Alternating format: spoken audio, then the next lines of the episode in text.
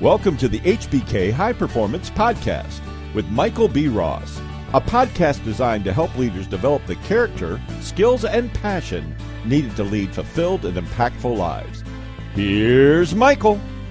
Well, good day to you, ladies and gentlemen. This is Michael B. Ross, and I would like to welcome you to the HBK High Performance Podcast.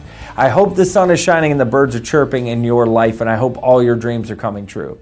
Before we get started, as I always like to mention, if you hear one good thought, one good phrase, one good quote, or one good idea from this podcast, I would like to ask you to put that thought, phrase, idea, or quote into absolute immediate action. It is the application of our education that makes the biggest difference in your world. And I don't want you to be one of those people that looks back on their life with significant re- regret. The number one regret of the dying is I did not live a life true to who I knew I should be. I instead lived my life based on the expectations of others. Discipline weighs ounces, regret weighs a ton. Please take the discipline of action and not the regret of inaction. Today, I want to talk to you about the three intrinsic motivators of all human beings. There was a study done, and it, and it was compiled in a documentary called Happy. And it talks about the three intrinsic motivators. And as leaders, who develop culture that creates the growth of our organizations, it is really, really important that we know how to maximize the human potential on our team by developing and setting up a culture around the three intrinsic motivators of all human beings.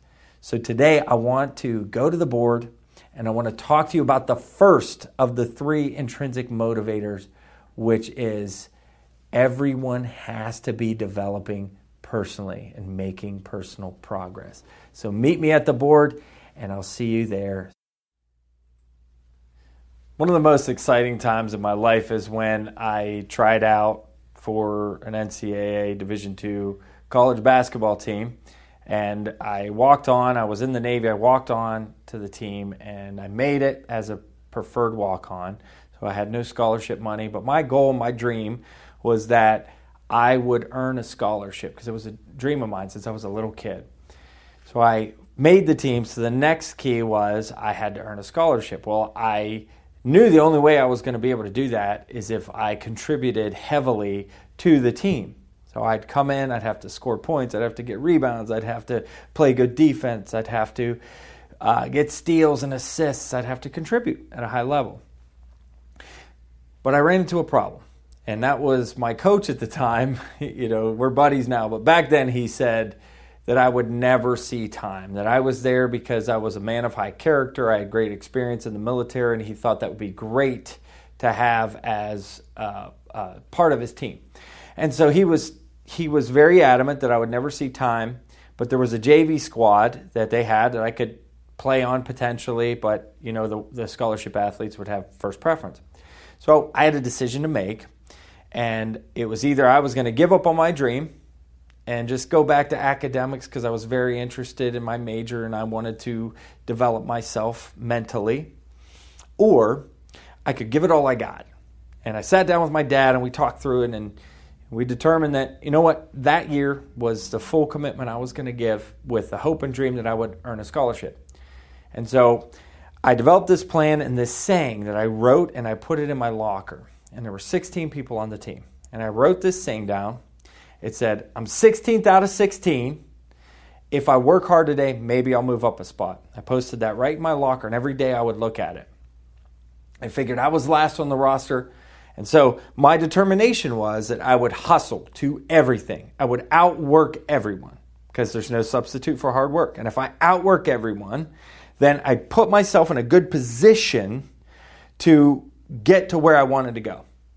And so I went and I ran to every drill. I ran to get water. I ran faster than everybody else. If there was a loose ball, I dove for it. If we were asked to do a hard drill, I was first in line. I volunteered. I did whatever I could. I built my team up. I I was the guy clapping and very annoyingly clapped for everybody. And if they did well, it was always encouraging.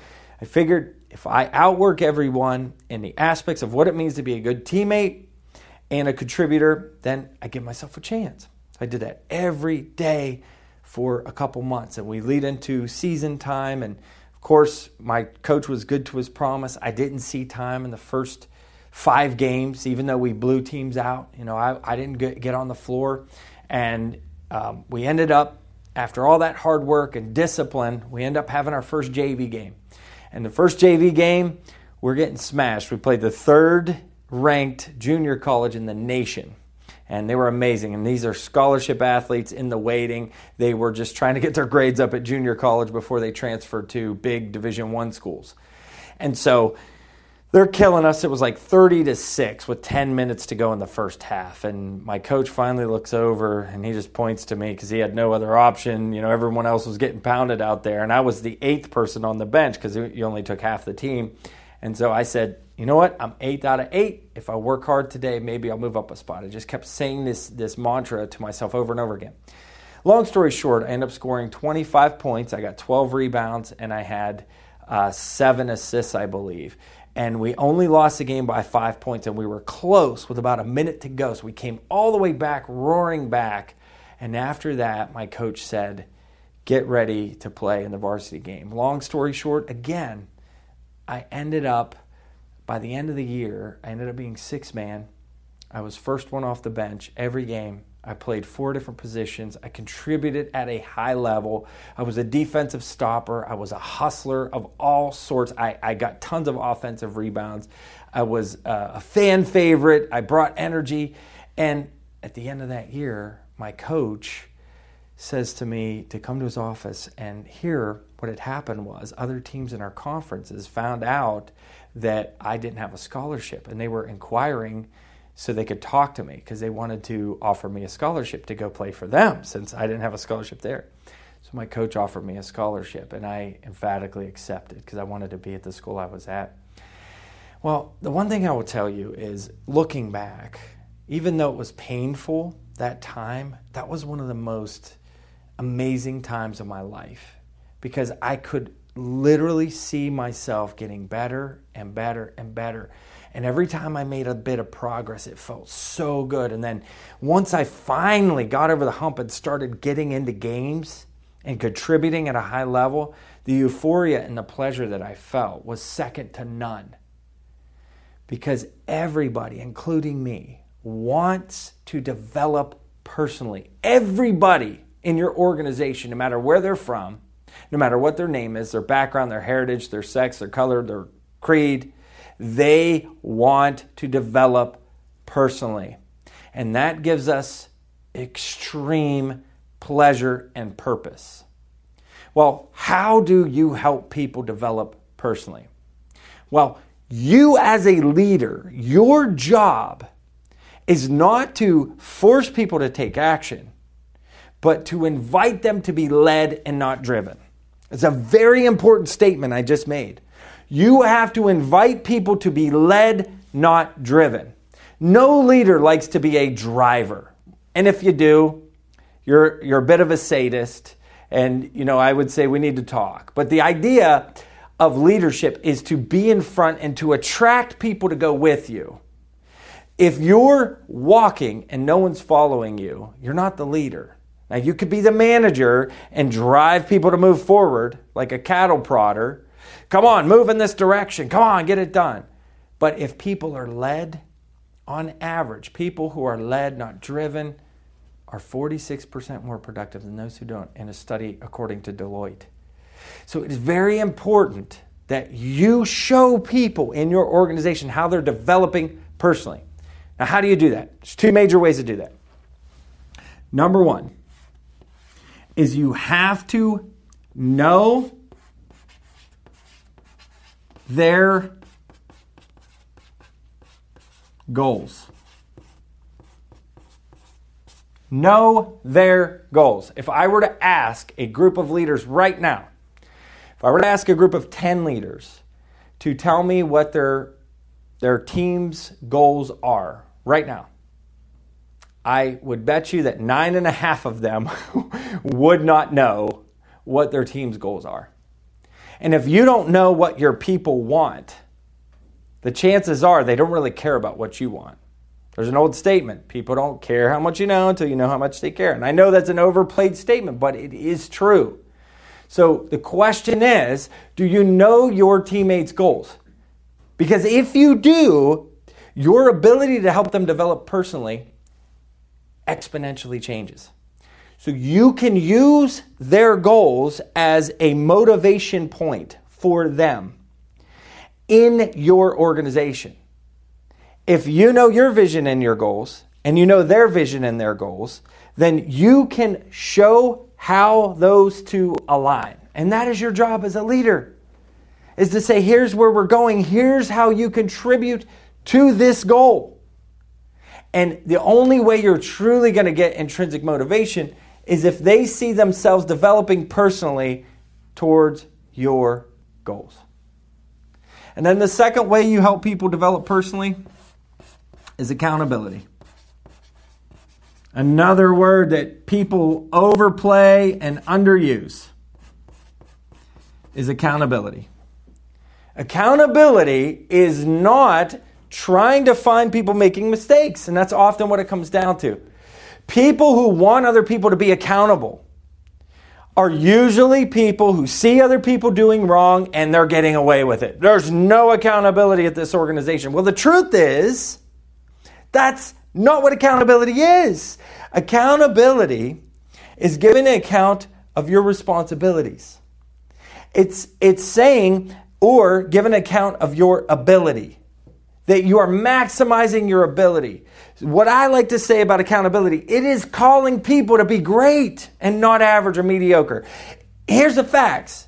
And maybe this sounds hard, but the truth is, if people need to be told they're doing the wrong things over and over and over again, or they're being corrected over and over and over again, the chances of them not being a very good fit for your organization is probably pretty high. You need people on your team who care, who want to grow, and then you as a leader need to put pressure on them to be the best that they can be. If you know their goals and it's aligned with your goals, then you need to hold people accountable to be the best that they can possibly be. It's real simple. There is not any successful person in the world that hasn't had somebody come into their life and push them, put pressure on them to be the best that they can be. And what do you say about the person or the mentor or the coach that pushed you to be the best that you can be? You say, Thank you so much. You say, If it wasn't for you, I wouldn't be the person I am today. Thank you so much. And yes, there were times I hated you. Yes, there were times you frustrated me. Yes, there were times I wish you'd shut up. But I'm so grateful that you pushed me. Now, most of the time, we as leaders are afraid to step on people's toes. So, you know what happens when we don't step on people's toes and hold them accountable? You end up walking on other people's backs. So you got to be careful because here's here's the facts. If you aren't holding people accountable to being great and they're being then they're mediocre and we let them get away with it, then that means we are putting burdens on people's backs to carry what they are deficient in instead of pushing them to be better. You can develop the talent that you have from the inside out or you can hire greater talent. But the fact is every organization needs better and better talent as we move forward and as the times change. So listen to me. You need to sit down with your team members. If you don't know your team members' goals, you need to sit down and learn their goals. And if they don't have them, say, you know what? We're going to lunch. We're going to develop your, some goals for you because I want to see you become everything that you're meant to become. It is an intrinsic motivator of all human beings that if we're developing personally, we are going to push further, we're going to be more effective, we're going to be more efficient, and we're going to be a great contributor to the organization's goals. So please take the time to get your teammates' goals and to help each person develop personally. And I can't wait to talk to you next time on the HBK High Performance Podcast. Be sure to take immediate action on the ideas that compelled you from today's podcast. For information about the courses, resources, and services available from HBK High Performance, visit hbkln.com.